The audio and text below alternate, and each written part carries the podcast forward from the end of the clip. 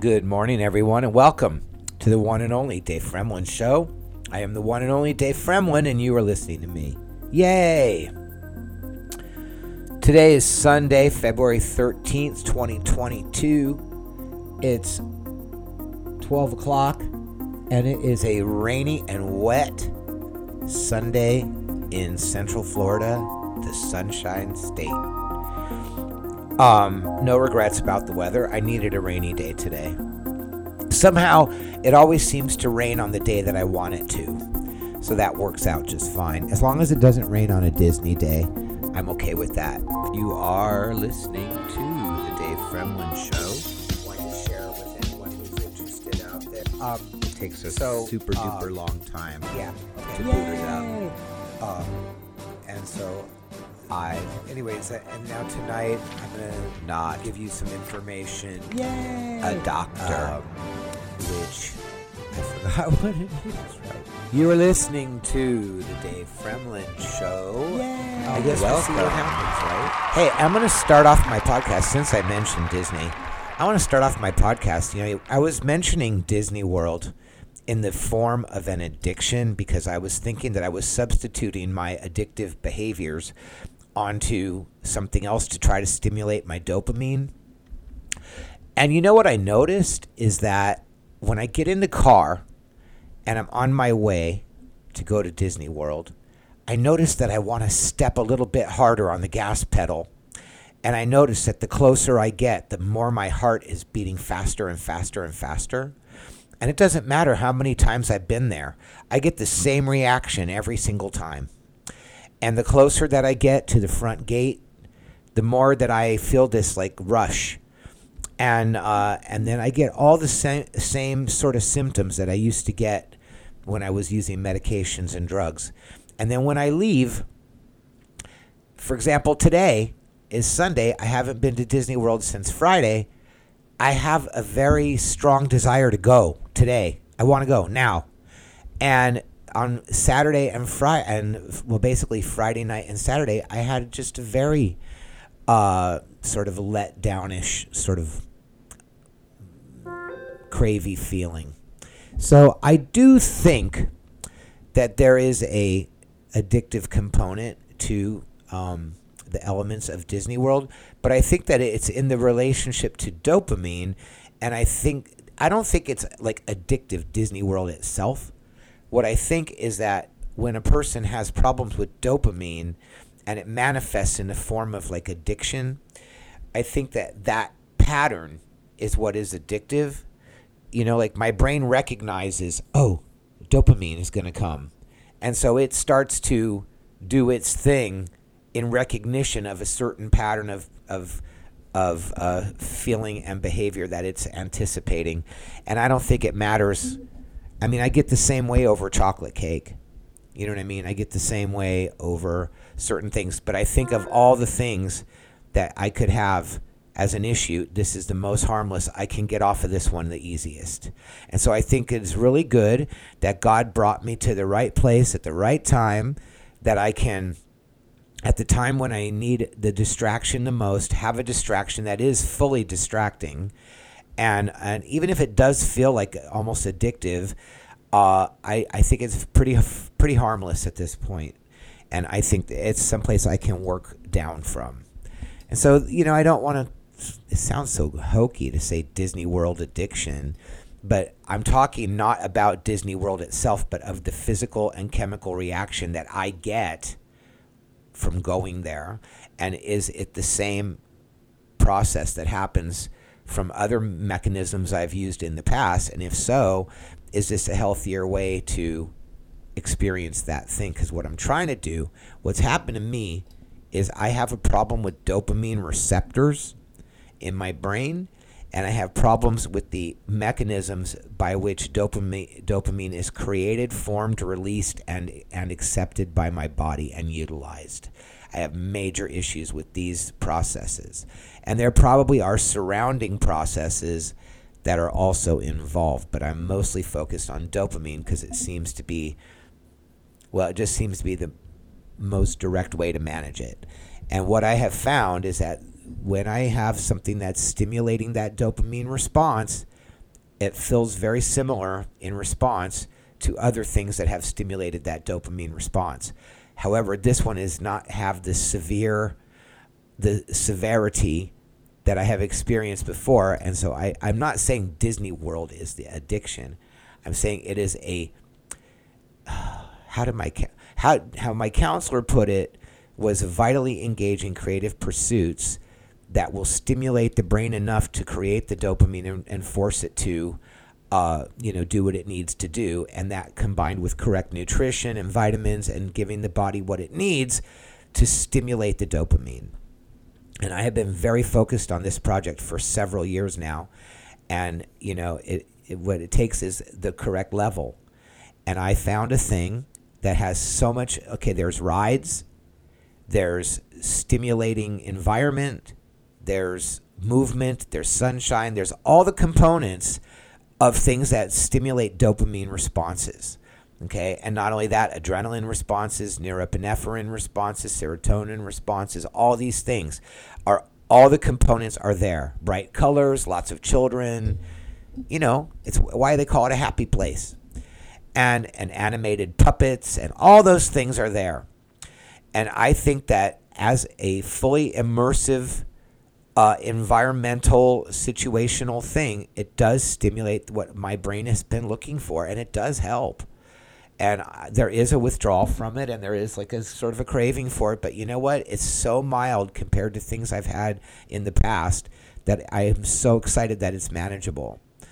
Although there are days when it's like today, I would prefer if I had something to do, it wasn't raining, but that's okay. Um, and also, it would be, would be better if my foot didn't hurt in an agonizing and horrifying way. You are listening to the one and only Dave Fremlin Show on Podbean. So, anyways, that's what's happening with the Disney World. Um, I thought I'd mention it because it came up. And uh, next, I'm going to talk about is uh, you know I've had a really bad case of restless leg syndrome the last mm, month. It's been seemingly well. There's been good days and bad days, but in the last week, let's say, has just been horrific, and I have not known what the variable is. But I, my foot has been in agonizing pain, and so to have to get up with restless legs in the middle of the night and have my foot in pain has caused me great problems. And since my father died, I've seemed to be wanting to wake up earlier in the morning. And um, I think I got myself screwed up because what I have found is now I'm waking up in the morning with restless legs, mm, not doing the thing on the pattern that was working before. And over the last couple of days, I've determined Okay, here's the thing I've determined do the thing that works and do the thing that works. And when you're off the thing that works and it's no longer working, that's because you're not doing the thing that works. And so I have come to the conclusion that I have gotten off of the thing that works, and thus I'm experiencing more discomfort. And so I tried in the last two nights or so to try to bring myself back to that way that works. And the way that works is very difficult to wrap my brain around and it's hard to do. But to stay, to, to rearrange my morning slash nighttime, like this right now, 12 noon, is my morning. It's like I'm just waking up, I'm just getting conscious, I just had my vitamins. Like 11 o'clock. I should not be out of bed before 11 o'clock. Except I've been having restless legs in the morning. But what I also have noticed is that I've been taking less magnesium, and that's because I ran out and I didn't want to spend money. You see, I have a recurring problem of being a total tightwad. And I, I often forget that money comes from God. And I always have to remind myself money comes from God. Money comes from God. The thing I need will come from God because God is the source of all things. And if God wants me to have the thing I need, it will be there and God wants me to have the thing I need, obviously. And so there's no reason for me to panic about money, although sometimes I I don't panic. I just I'm frugal and thrifty and I try to budget and I try to wait till I have this I don't want to spend money till I have the money in the account. La la la la la. So today on that note, I'm going to go and buy some magnesium. But um so on the restless legs, doing the thing that consistently works, it consistently does work. So last night, I, I tried to push myself to stay up later. I think I went to bed at around midnight, which is still really early. That's about three hours too early. And I was laying around listening to podcasts. I was up and down. 12 o'clock to 1 o'clock isn't so bad, but like around 2 o'clock consistently. And so I just made up my mind that, you know, I'm taking, whenever I get up, I take more magnesium because obviously it's not enough. So more magnesium, more magnesium, more magnesium, more magnesium, and uh, and finally fall asleep. And it was like five o'clock in the morning, four o'clock in the morning, and uh, sleep as much as I need in the morning, and then be sedentary. Like the last thing I need to be doing right now is walking around, because what'll happen is I'll make my foot sore and later on at two in the morning, when I need to be walking around, I'll be like, oh, God, I don't want to get up and walk around now. And it won't be because I don't need to walk around. It's because I just don't want to because I already walked around all damn day. Like it's very, and it's very hard for me in the morning. I'm going to tell you a thought process I have in the morning. It's very difficult. I wake up in the morning and the thought that I have is, oh God, I have to start moving, and I'm going to be moving until 2 o'clock in the morning. And I start thinking about how sore the bottom of my foot is and the top of my foot. And I start thinking about how tired my legs get. And then I think about, oh God, and at 3 in the morning, I'm going to be twitching and uncomfortable and I can't lay down. And I start to get very depressed right off the bat, first thing in the morning. And it is not good. Not good at all. I'm Dave Fremlin, and you are listening to the one and only Dave Fremlin Show. So, and as you know, I like to be very positive if I can. So when I notice that this is happening, and this is a definitely downward spiral, because dreading getting up in the morning because of oh god, I have to start moving around, and the and the problem is, is that there's too many hours during the day, if I get up too early in the morning, say nine o'clock, and I don't go to bed till three thirty in the morning, that's a lot of hours to be standing up and moving around. And given the fact that I can't really ever sit down once I start standing up because I just get too uncomfortable, that's a lot of hours to be moving around. And if there's nothing to do that day, then that's a lot of hours to not have anything to do and to be uncomfortable for that long because it's very uncomfortable to sit around with nothing to do. So, and late at night at 2 to 3, 1 to 3 in the morning, eh, I don't mind being alone in my dark house. So, the idea is to adjust the length of time in the morning before movement occurs. And see, right now, I don't have restless leg syndrome. So there is no reason for me to be walking, moving, standing up on my foot, on my sore foot. No reason at all. And I got plenty of things I can do sitting down. I can pay bills, I can do my podcast, I can write things on my for my writing group, I can do editing on my previously written work, I can do a lot of things.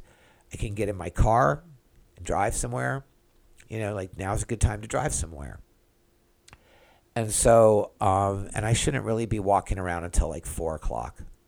It's really hard, really hard to push. That's the hardest thing to wrap my brain around at all. And when I was living next door to my mother, it was a lot easier. But it's very hard at this time of day to just be sitting around, nothing to do until like two in the afternoon. And so that's where it's hard, the restless legs, and it's just so dreadful.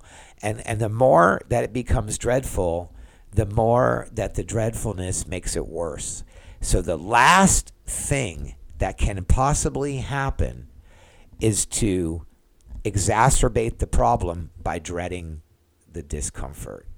So if I'm here going, oh my God, I got to start moving around too early. I'm going to be tired. Oh my God, at three in the morning and dread, dread, dread, dread, dread is telling my brain a very bad signal, a very bad message.